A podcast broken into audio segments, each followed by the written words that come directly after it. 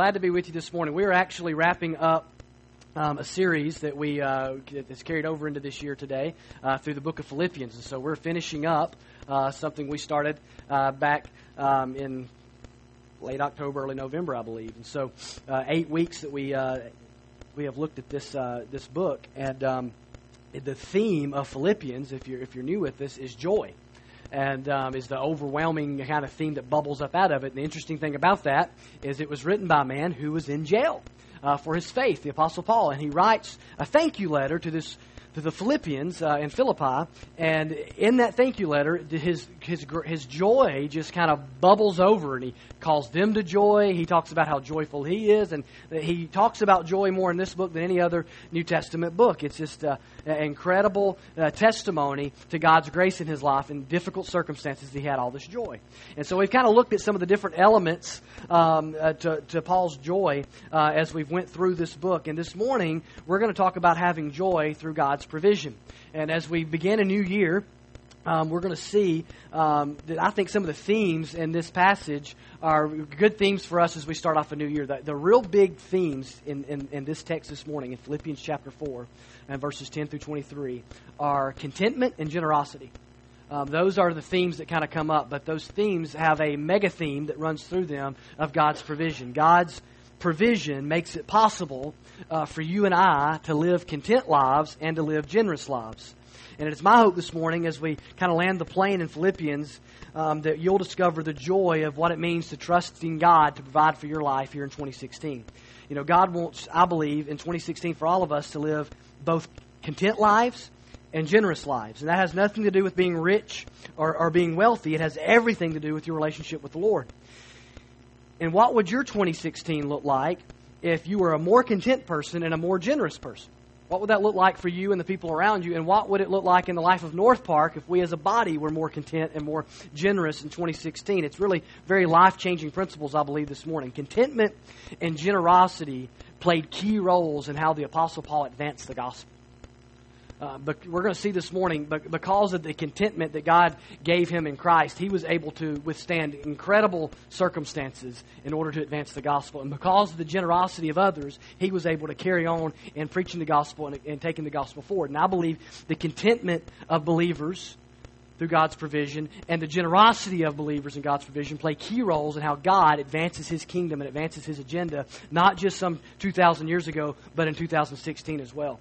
If North Park is to be the church that God has us to be, it'll be because that we it is it is um, it is a people who is both filled with contentment and filled with generosity.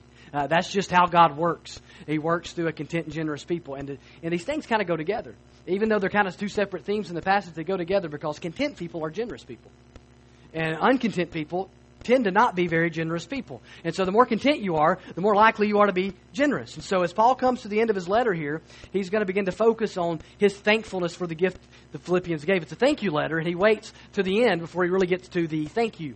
And though the Philippians had, uh, through the Philippians, God had showed Paul that he was a faithful provider. God had provided for Paul through their gift, the financial gift that they had gave to help him in his ministry. So look with me, starting in Philippians chapter 4, looking at verse, starting in verse 10. If you don't have a Bible this morning, it's, it's up on the screen for you. We're reading from the uh, English Standard Version. I rejoiced in the Lord greatly that now at length you have revived your concern for me.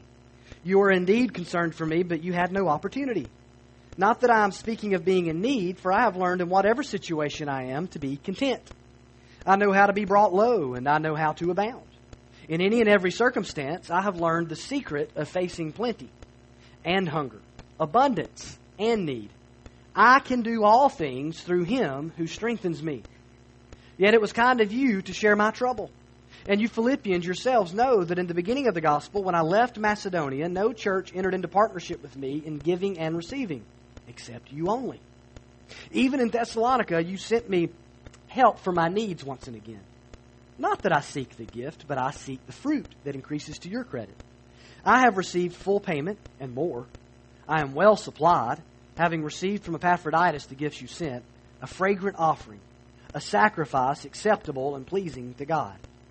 And my God will supply every need of yours according to his riches and glory in Christ Jesus. To our God and Father be glory forever and ever. Amen. Greet every saint in Christ Jesus. The brothers who are with me greet you. All the saints greet you, especially those of Caesar's household. The grace of the Lord Jesus Christ be with your spirit. Two big ideas that I want us to see about God's provision, which is kind of the common theme that runs through this we're going to see this morning. And the, the first one is there uh, in, in verses 10 through 13, and that's God's provision is what enables us, enables our contentment. God's provision enables our contentment. You, see in verse 10 that Paul is joyful here, that they're concerned about him. I rejoice in the Lord greatly that now at length you have revived your concern for me the Philippians had sent him a financial gift to help him uh, in his troubles as he was preaching the gospel. And Paul rejoices in their being concerned for him. It's not so much about the benefit to Paul, about the gift. He's not like, I'm so happy that you sent me money. Uh, Paul points it out. That, that's not what I'm really thrilled about. He says it's not so much about the benefit to Paul, but about the spiritual indicator that this serves in the life of Philippi. Philippi was choosing to be involved in what God was doing. He says, You've revived your concern for me. You were indeed concerned, but you had no opportunity. I'm not speaking of being in need. I've learned whatever situation I am to be content. And he goes all the way through all this. But the, the idea was the fruit that had increased to their credit. That, that was the, the big indicator for Paul. See, Paul was not fretful about his circumstances, and they were bad. And he was in prison. Uh, he was, and so he, he had very meager means, and he didn't know if he was going to get out of prison or not. He was hopeful that he would. But he says here, I'm, I'm not talking about being in need. In other words, I'm not complaining about my situation. I'm not whining about not having enough. Paul had learned, he said, how to be content. Here's our first big theme of the passage, right? And that's that theme of contentment. And the Greek word Paul uses is a Greek or Stoic word that referred to self reliance. And in their Greek thought, the idea of being content meant being self reliant, not depending on things outside of you or your circumstances to make you satisfied and happy in life, but being self reliant in that and being able to take care of that yourself. That's the word Paul chooses to use when he talks about his contentment. It's the idea of being able to handle whatever comes your way. And in the Greek thought, you wanted to be able to be happy and satisfied, divorced from your circumstances and within yourself. But Paul said his contentment was learned. And that's one of the, when we read this, we talk about contentment, this is one of those passages uh, that's got some very famous verses in it, like we're going to get to here in a minute, verse 413, which is other than John 3.16, probably the most famous verse in the New Testament, uh, the Tim Tebow verse, right? And so Philippians 4.13, I can do all things through Christ who strengthens me. And it's, Paul says, though, that it, this contentment that he has is, is a learned contentment. And That's something we tend to kind of skip over. It's something he had come to understand and gained through personal experience and spiritual growth. It wasn't something he was just born with. Paul had learned, what he had learned was not simply how to be satisfied in life, but how to be content no matter the circumstances he faced in life. Whether those were really bad circumstances like being in jail or being hungry or being shipwrecked on an island somewhere, or really good circumstances like the ones he was likely born with. In every circumstance, he'd learn contentment. He says, whether I'm brought low or abound, whether I have plenty or I'm hungry, whether I have an abundance or a need. He says, whether I'm at the bottom of the food chain or the top of the food chain, no matter where I'm at in society, every circumstance, I've learned how to be content. And see, some things have to be learned, and they have to be learned by experience. You know, some things are just easier to learn and grow in them as you experience these things. When I was back in Alabama, um, a couple of times I had something uh, there. It's my favorite breakfast dish in Alabama, and it's we call it chocolate and biscuits. So if you're not a Southerner, you probably don't know what that is. But we take chocolate and we make it a gravy okay? Because everything's gravy in Alabama, and anything can really be made of gravy. Really, it can. And so um, we take chocolate, and it's cocoa and sugar and all this unhealthy stuff mixed together, and flour, and, and you cook it and boil it, and it kind of becomes this chocolate gravy. And then we take biscuits, and you put and smother them in chocolate, and if you're smart, you put butter in there, and if you're smart, you have bacon with it. And um, great way to shorten your lifespan, but it's uh, it's really good. It's as good as it sounds chocolate for breakfast. And now I could tell you about that. Some of you like that just sounds gross. Who wants that? For, but unless you've experienced it, you'll be singing a different story, most likely. All right, and so and, and some things are just that way. On a more serious note, I saw Star Wars a couple of weeks ago. Um, talking seriously now, right? And I can tell you how great that movie is, and no spoiler alerts here. But it's better if you experience it. But really, the, the best illustration I can think of is it's like driving you can take a written test and you can have all the information, you can know all about it, but it's different when you get behind the wheel and you have to make the turns and you have to look out for the other drivers. You learn by experience. And Paul says that's what, how I've learned contentment. I've learned it in, in a tangible way. I've been brought low, and I have abounded. I, have been in both situations, and as I've done so, I've learned what real contentment is. Eh, notice his extremes. Eh, I mean, really, it's bad as it gets materially in some points, and at some points, how it's really good materially. And he says, in both those situations, they do not affect whether I'm content, whether I'm satisfied and happy in life, so to speak, whether, whether I'm at rest in my soul. Paul's contentment was not dependent on material circumstances. Some people's contentment in life looks a lot like the stock market. It's up today, it's down tomorrow, and it's just like this. And Paul's was steady because it was rooted in something that was steady. It was not tied to physical circumstances because those things change. Health changes. Financial situations change. Your job situations change. Your family dynamic can change. Things in this life change. And Paul said, I found something that doesn't change, and therefore my contentment doesn't change because my contentment is actually rooted down in that. And in verse 13, he gives us what that is. He says, I can do all things through Christ who strengthens me. Paul's contentment was dependent on the strength of Christ. In their day, contentment, like I said, was about self reliance, self sufficiency. Paul says he's found the secret is actually Christ's sufficiency. He can handle his business because he's, Christ is enabling him to do so. It's radically different than the Greek culture that thought of this self reliance on your own. Paul's saying it's about depending on Christ. The key to Paul's contentment was that it was supernaturally supplied.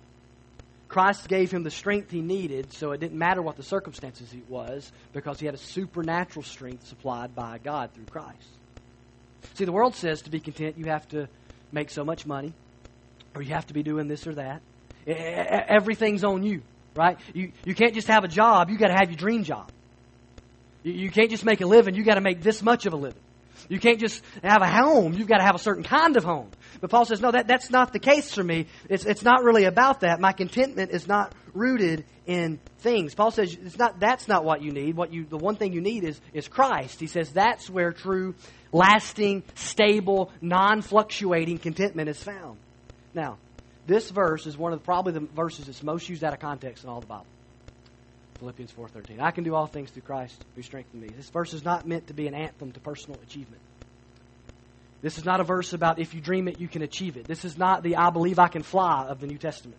Okay? This is not, you know, um, this is not about you being able to do what you want to do because Christ strengthens you. And that's how we generally take it, I believe, in church culture and popular culture. It's not about you being able to do whatever you want to do because Christ has strengthened you to do it. This verse is about being content in all circumstances, even when you can't do whatever you'd like to do. You're content anyway. It's not about I can accomplish my dreams because Christ strengthens me. It's about when my dreams crash, I'm okay because Christ strengthens me. It's totally different than how we generally take it and apply it. In other words, it's not, hey, I, I, all things through Christ who strengthens me. I want to play in the NBA, so therefore I can play in the NBA. Well, you're five foot five and slow and uncoordinated. Christ has made his decision. Okay? He made you. right? That's not what it's about. I use that silly illustration to make a point this verse would be better suited to remind you that you can be content even when you fail to reach all your personal goals and dreams. Because your contentment is not rooted in those things but in Christ. And in particular, this verse is related to finances. See this verse is in a lot of weight rooms, never seen one on a bank. Never seen it. I've seen it on coffee cups. People quote it for their workout regimen. They quote it for whatever. They're, but I never seen somebody, you know, like pull out their checkbook and on the top of it it says, "I can do all things through Christ who strengthens me." But that's the m- most clear context in all of Scripture is he's talking about financial dynamics. And he's talking about no matter how poor and broke I am, and how they throw me in a prison cell, and I don't have anything to eat, and they're just feeding me bread and water, and I don't have the home I want, I don't have the situation I want, I can be content through Christ who strengthens me. Christ's empowerment enabled Paul to be content in both good and bad times, with little and lots. The temptation to greed and covetousness, though, go hand in hand with the battle for contentment in our life. See, notice he points out, I'm not just content in the bad times, I'm content in the good times. We say, well, it's easy to be content in the good times. think about that for a second. Some of the most uncontent people you'll meet sometimes are some of the wealthiest. Just because you've got money and got you can buy anything you want doesn't mean you're a content person. Listen, you can't you can you can't be greedy and covetous and content just because someone's wealthy doesn't mean they're those things. That's not what I mean. But my point is, there's a war that goes on within us between contentment and greed or covetousness, or I, I want more, or I want what you have, and and contentment. There's this war that goes on, and both can't win. Uh, you can't be content and be greedy for more all the time. You, those things won't go, they don't go hand in hand. In fact, a couple of other times in the New Testament, when contentment is mentioned, greed is mentioned right there with it. 1 Timothy 6, verses 6 through 10, Paul writes Timothy, and he says this But godliness with contentment is great gain. For we brought nothing into the world, and we cannot take anything out of the world. But if we have food and clothing, with these we will be content. But those who desire to be rich, fall into temptation, into a snare, into many senseless and harmful desires that plunge people into ruin and all kinds of evils. For the love of money is a root of all kinds, of, excuse me, ruin and destruction. Skipped ahead. For the love of money, verse 10, is a root of all kinds of evils. It is through this craving that some have wandered away from the faith and pierced themselves with many pains. You say, what's at, what's at stake in my battle with greed, in my battle with contentment? Your faith. He's saying people have literally walked away from the Christian faith because they're so consumed with the things of this world and the love of money. Because you can't have the love of money and be consumed with greed and be content. And what's at stake? What's at stake is eternity. In Hebrews 13:5 he says, "Keep your life free from the love of money and be content." See, they're they're not they're at war. With be content with what you have, he says. For he said, "I will never leave you nor forsake you." What's he saying there? Your contentment is rooted in Christ. You have Christ. That's what Paul's saying, right? I can do all things through Christ who strengthens me. The writer of Hebrews says, you can be content because he said, I'll never leave you or never forsake you. Your contentment's not in the, the things that you have or don't have. You can't be a lover of money and be content. The Bible sets them up as opposites. If you love money, that will manifest itself in greed and coveting, and then you will not be content. And you can never have enough of what you love supremely. And if money is your supreme love, you'll never have enough of it. You'll always need more. See, why would someone need to learn contentment when they have so much? And that's generally what we deal with here. Uh, and some have been through circumstances where you have to learn to be content with little. But many of us in our society, in our culture, we deal with the other side of it. We're learning how to be content with, with more than most of the world, the great vast majority of the world has. And why would someone need to learn contentment in that situation? Well, it's because it's easy to grow less dependent on the Lord when you're distracted by the good things that God actually has provided for you you may begin to fail to see things as blessings and begin to see them as earnings, simply. They just become things that you possess and things that you have and things that you've earned instead of things that God has given you. And if you see stuff as merely something you obtain and not as something God has placed in your life and given to you, it's easy to be frustrated that you don't you can't obtain more because it's all about you. And see, when you see stuff as a gift provided by a benevolent Father, it's a reminder to you that He's in control and we need to be content because He's the provider and we're the stewards. We're not owners, we're stewards. I heard a preacher talk recently about rich folks' problems. I'll give you some rich folks' problems. Looking at a closet full of clothes and saying, I don't have anything to wear. Right? Been guilty of that? Rich folks' problems. I can't get my mobile phone, I can't get my smartphone to work at the mall right? It's a rich folks' problem. My high speed internet's too slow. It's a rich folks' problem. It costs too much to cool this home, right? Rich folks' problem. The restaurant I ate out last night had horrible service. These are rich folks' problems. You say, eh, that's not rich. Ask the rest of the world.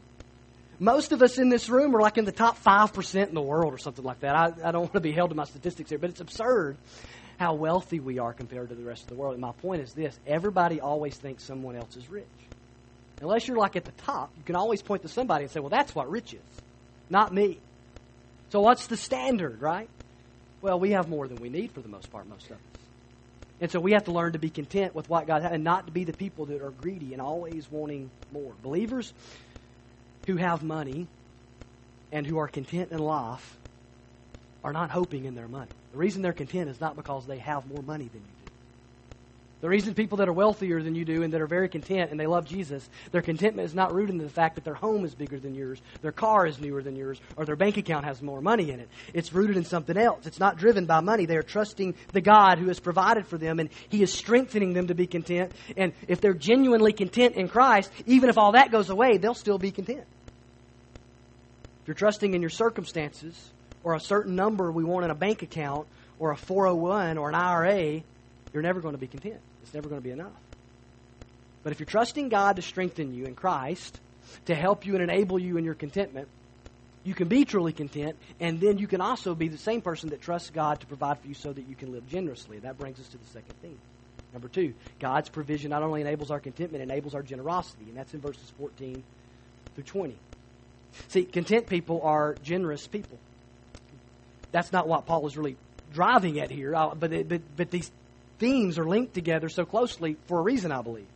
When you're walking with God and He is providing your strength and you're trusting His supply for your needs, you can be both content and generous. In verse 14, we see He says, It was kind of, Philippi says, It's kind of you to share in my trouble.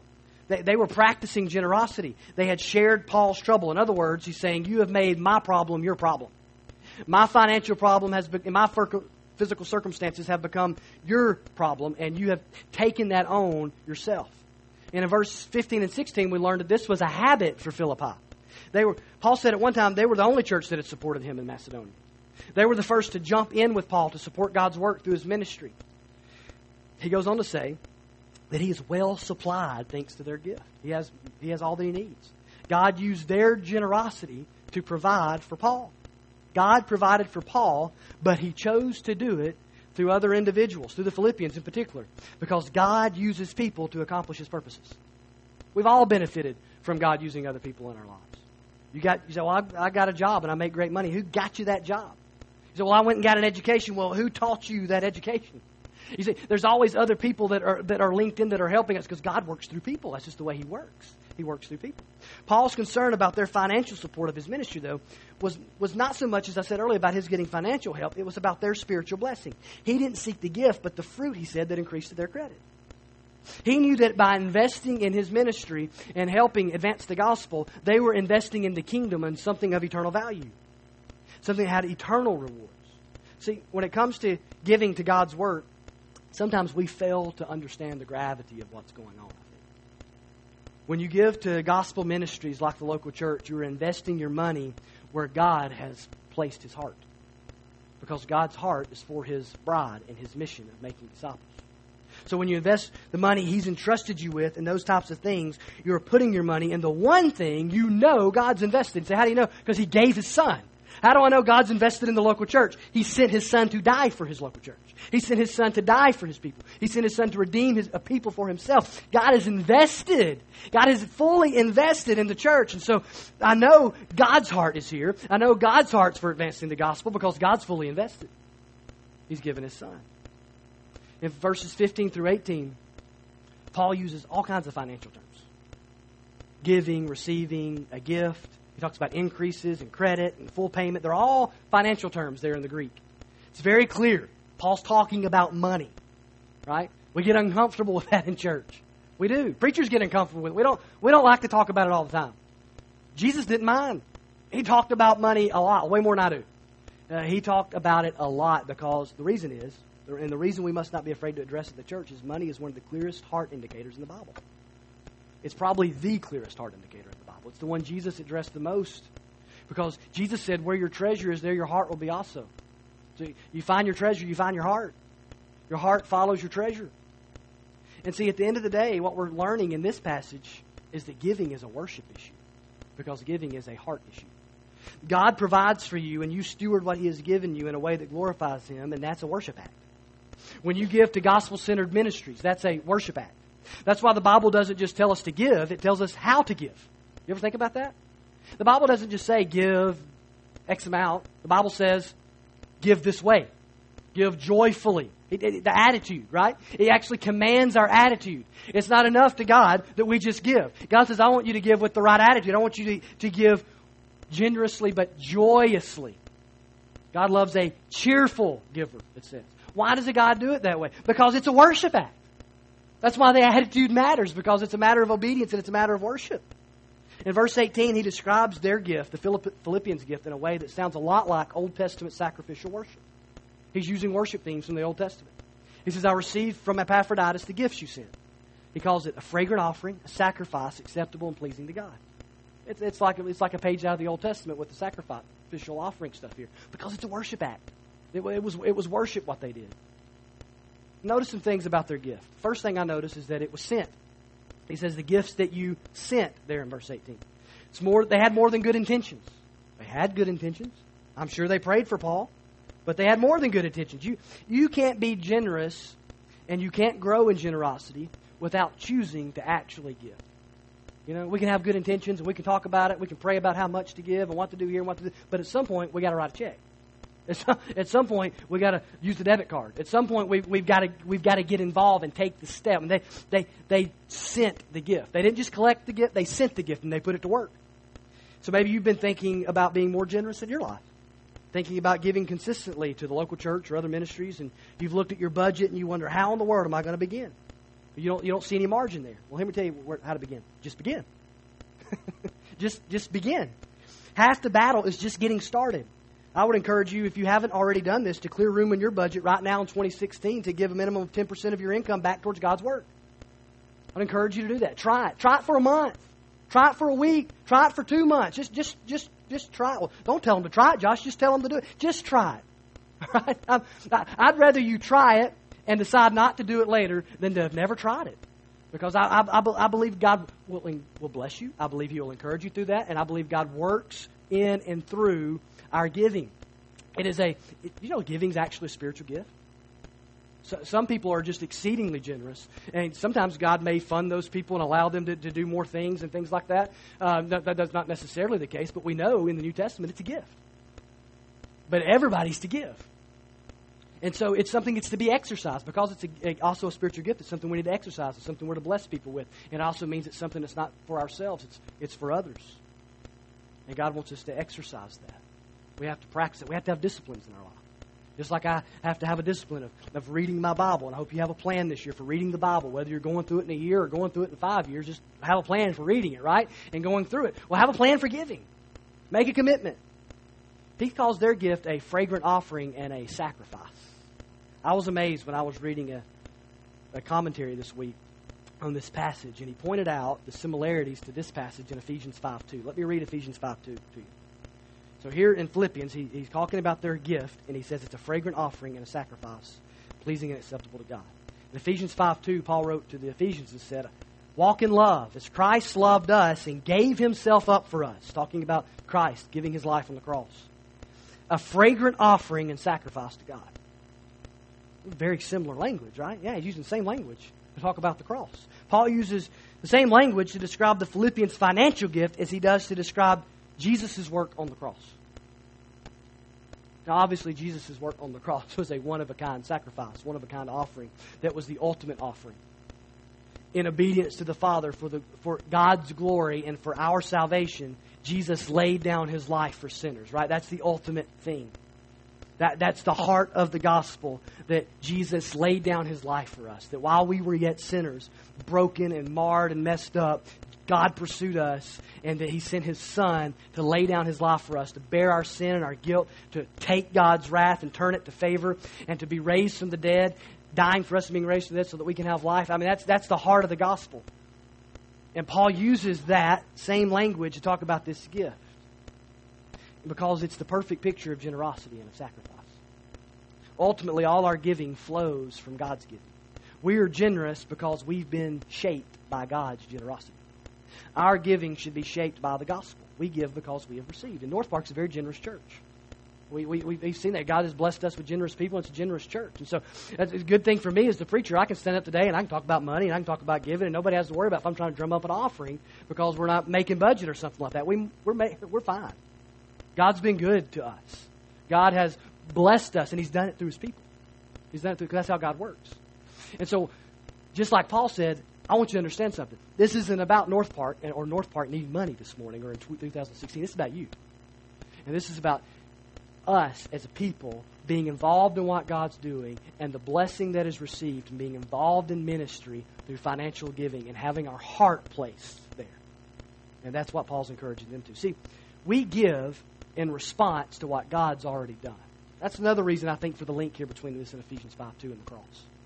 Our giving is a response to who God is and what God's done. The same thing that prompts me to sing and worship or to read my Bible or to obey God prompts me to give. Chiefly, it's the Holy Spirit, but it's in response to what Christ has done in the gospel. See, Pastor Tim Keller says there are only two types of offerings. You can either offer up an offering as a response or a request. It's only two way. I, I, agree with you. That's a great point. And our offerings, it's a, it's a response or a request. Some people give that way. Their offering is a request.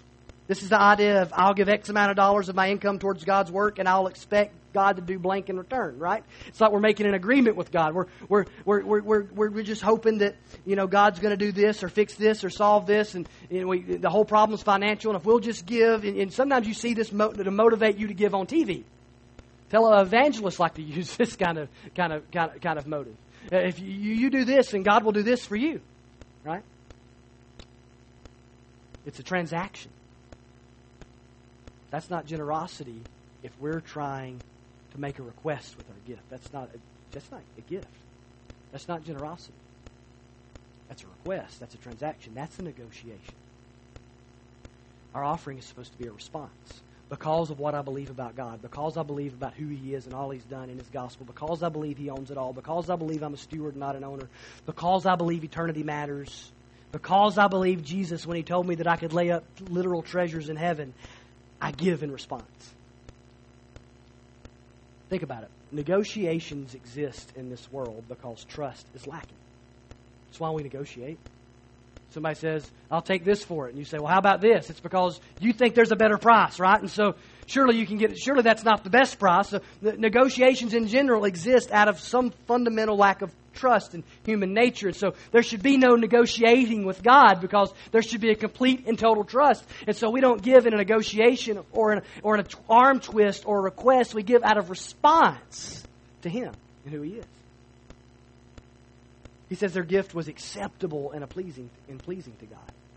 See, an offering or sacrifice only matters if it pleases the one you're offering it to. If God does not accept it, He's not pleased. It's not worship if it's merely a, it's merely a transaction. A transaction. It may be a religious activity, but it's not worship if it's not pleasing to God. For it to be worship, God must be pleased.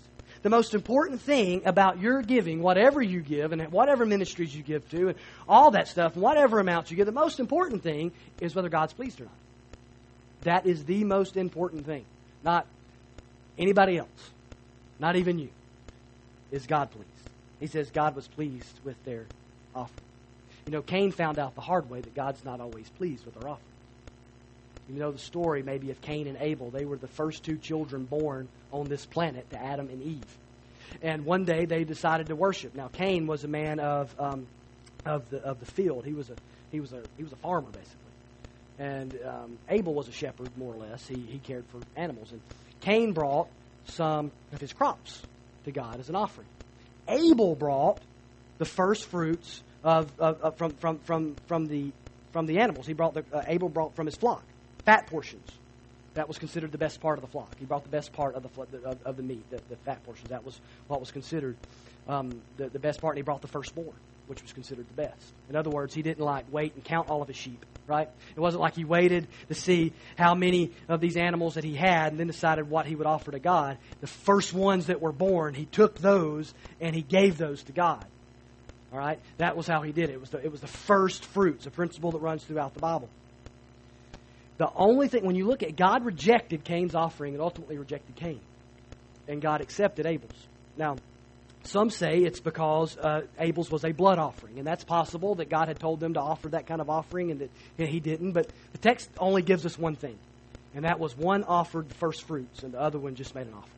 That's the only thing that we can really see from the text. And then we get to Hebrews, and the Bible says that the real deal was this Abel's was from a heart of faith. It said he gave from faith. And you know, the Bible teaches us without faith it's impossible to please God. So, what am I driving at? The issue was Cain's heart. It was something in his heart that kept him from giving in the way God wanted him to give, to trust God and to give by faith. His offering may have been much more like a request than a response of faith. And God rejected the offering because not because he didn't like crops, but because worship, it's a worship issue. It's a heart issue. It was it was his heart was the problem. And so we have to realize that when we give, it's not about how big the check is, it's about the heart of the giver. That's why God says, give not just generously, but joyously. Not just sacrificially, but joyously. It's a heart issue. God is not pleased with all offerings. He's not about ritual, but heart. He doesn't need our money. God doesn't need your money. He doesn't need my money. He doesn't need our money. Bible says he owns cattle on a thousand hills. In other words, he owns it all. He doesn't need money. I hear stories about people that say, People get, I've never heard of this here, by the way, but I've, I've heard of this at other churches where people get angry, you know, about what's going on in the church. They just decide, well, I just want tithe and I just won't give my offering. I'm, I'm mad. Well, God, they don't need that. He can send four more people in here to, to. He don't. That, that, doesn't do anything. I mean, yeah, it's, that's that's a silly thing to do. I mean, find a new church. I mean, if that's how you feel, that's what what should be the case. If, if that's where our heart is, we're probably in the wrong place. That God doesn't want us to do that. But the point is, that's not going to hurt God. God, God, God, God, can more than richly supply whatever He wants to do through the local church and through other ministries. And He does it. The, the, God's not after your money, God is after your heart. It's your heart. Philippi was not a wealthy church. It was not a wealthy church. Not full of wealthy people. In other portions of Scripture, we find that the churches in Macedonia were, were, poor. He actually says the churches in Macedonia, he says, in one portion of Scripture, gave out of their poverty. Philippi was a Macedonian church. They were the first one to give. This was a poor church. Not a church just this this this this wasn't a, a, a church lined up with Rolls Royces outside. This, this this wasn't a wealthy church. This was a church that didn't have a lot, but took what they had and invested it in God's ministry. But Paul knew that maybe because of that they'd be a little worried. Maybe we gave too much. Maybe we're not going to have enough now. Maybe we got a little bit too eager. Maybe we just got a little too too worked up and we over overcommitted. And so the very next verse, in verse 19, he says, "My God will supply every need of yours according to His riches and glory in Christ Jesus." What's his point? You don't need to be anxious that you gave too much or that you've overcommitted or that God can't handle this. You supplied my need, and God's going to supply you. He actually uses the same word in the Greek where he says same root word. He's where he says you supplied. I'm which I'm, I'm, I'm well supplied, and then he says God will supply for you. It's a link, and his point is this: you provided for me. Know this: God will provide for you. That's the point. God, that's the point. What makes our generosity possible is God's generosity. He meets our need, He supplies for us, and that enables us to give. So, what does it mean that, that God will supply in this way? He, you see the, the phrase there, He will supply your need according to His riches and glory in Christ Jesus. What does that mean? I'll read this quote to you from John MacArthur. I love this quote. He says it means this His giving to them would be relative to the immensity of His eternal wealth. That is, as generously as is consistent with His riches and glory in Christ Jesus. So how generously will God provide for me? Look at Jesus. Look at the cross. Look at, look at His glory. Look, He's got you covered, is His point. The point is, you can't outgive God. That's his point. As Richard Melick said, in, in you're ministering to others, God will minister to you. Paul had everything he needed to be content, even in prison. God had supplied. God would supply what Philippi needed to be content as well. It's not a promise that they're going to be wealthy. That's not there. Paul's, why would Paul make that promise? He's in prison needing an offering in order to, to have the basic necessities he needs for life. So he's not promising them wealth, but he is promising them contentment because you can do all things through Christ who strengthens you. And in verse 20, Paul is so welled up with worship, he just cries out, To our God and Father be glory forever and ever. Amen. Paul could no longer hold it in. He, uh, he's erupting in worship as he thinks about how God will richly supply and provide. Because God's provision is meant not just for our good, it's meant for his glory. Giving is a spiritual in- issue, not simply a financial transaction. When you believe God is your provider, and you trust Him to take care of your needs, and you're content with what He's provided in your life, you can then begin to be generous to give for His glory. So, how about you this morning? How's your offering? Is your offering pleasing to the Lord? Are you giving as a response or as a request? What's the, the heart matter? When we trust God to provide, we can be free to give generously to what God's doing, and we can see Him provide for us. That's part of the blessing of giving. That's what He's pointing out. Man, you, you've made this sacrificial offering, but no, now you're going to see God do an incredible thing in your life. You're, you're nervous, you're anxious, but know this God's going to supply for your needs. And when you're giving and you're generous, that's when you get to see God work in your life and God providing your, you, for you in ways that you didn't realize He could do. It's not always the way you dream it up. It's just not. He, just, he doesn't promise to do it your way, he just promises to take care of us. In verse 22, Paul closes his letter with an encouragement for them to greet the saints and the believers in Christ. And the interesting thing, I think, is he mentions Caesar's household. He says he sends a greeting to them from Caesar's household. He's Paul's in prison in Rome. Now that doesn't just mean Caesar's family. His household would include anybody that worked for Caesar, this evil, wicked emperor at that time.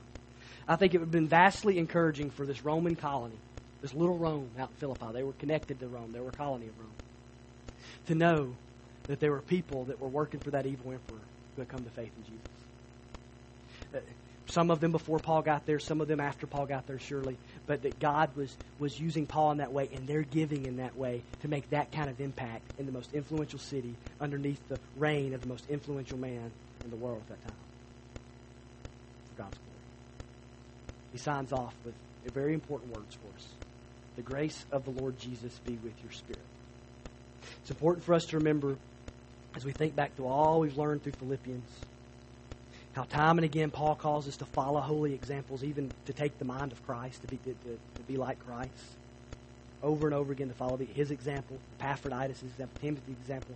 Be humble. All, all these just big callings in Philippians. It's important for us to remember, even in, in this passage, when we see the call to contentment and the call to generosity, that we can't do any of this or live any of this apart from the grace of God.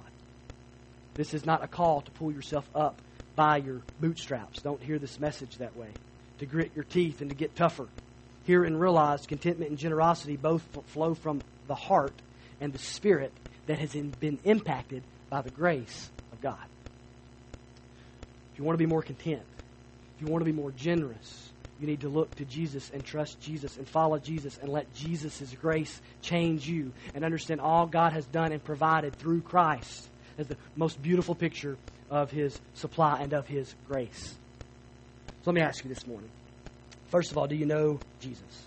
Maybe today you don't know Christ personally. Maybe you've not experienced what it means to come into a relationship with Christ and have him strengthen you. I encourage you today to, to run to Jesus in faith if you don't know him personally. Maybe today you are a Christian, as many of us are this morning, and maybe the vast majority of the room, I don't know. Are you being strengthened by Christ to be content? Are you living generously in your life? Do you regularly worship through your giving? Do you need to make a new commitment in your life? Are, are there elements that you look at your life and you say, I'm growing to become less content and more greedy, or I'm growing to become more generous? As you look back over the last year, last five years, you look back over the track record of your life, which direction are you bending towards? It's an important thing for us to analyze, all of us. Do you regularly worship in this way? What do you need to do today? What would God have you do today to apply this message to your life? Is there discontentment in your life that you need to deal with? Is there are you not fully relying on Christ's strength and are looking to the things of the world to make you content and finding out that they fall short? You need to go to Christ for strength. You need to confess your sin. Do you need to develop a healthy pattern of giving in your own life and of generosity? I think you should give to whatever local church you're involved with, but if you don't want to do that, give somewhere. I'd rather you give somewhere than nowhere. But I do think you should you should give to your local church. I really do. I do. I think you should. And I think wherever that is, maybe you're visiting with us this morning. It's about it's not about the amount of money. It's about what God wants to do in your heart. And about what God wants to do through you.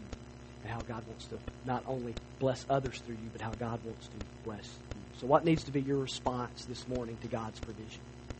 He has richly supplied for us not just in the physical realm, I mean in, in, in the spiritual realm as well. What is our response this morning? Are, are there areas in your life that you need to be shaped in, in, in areas of contentment, in areas of generosity? The key to that is looking to God's provision and trusting Him.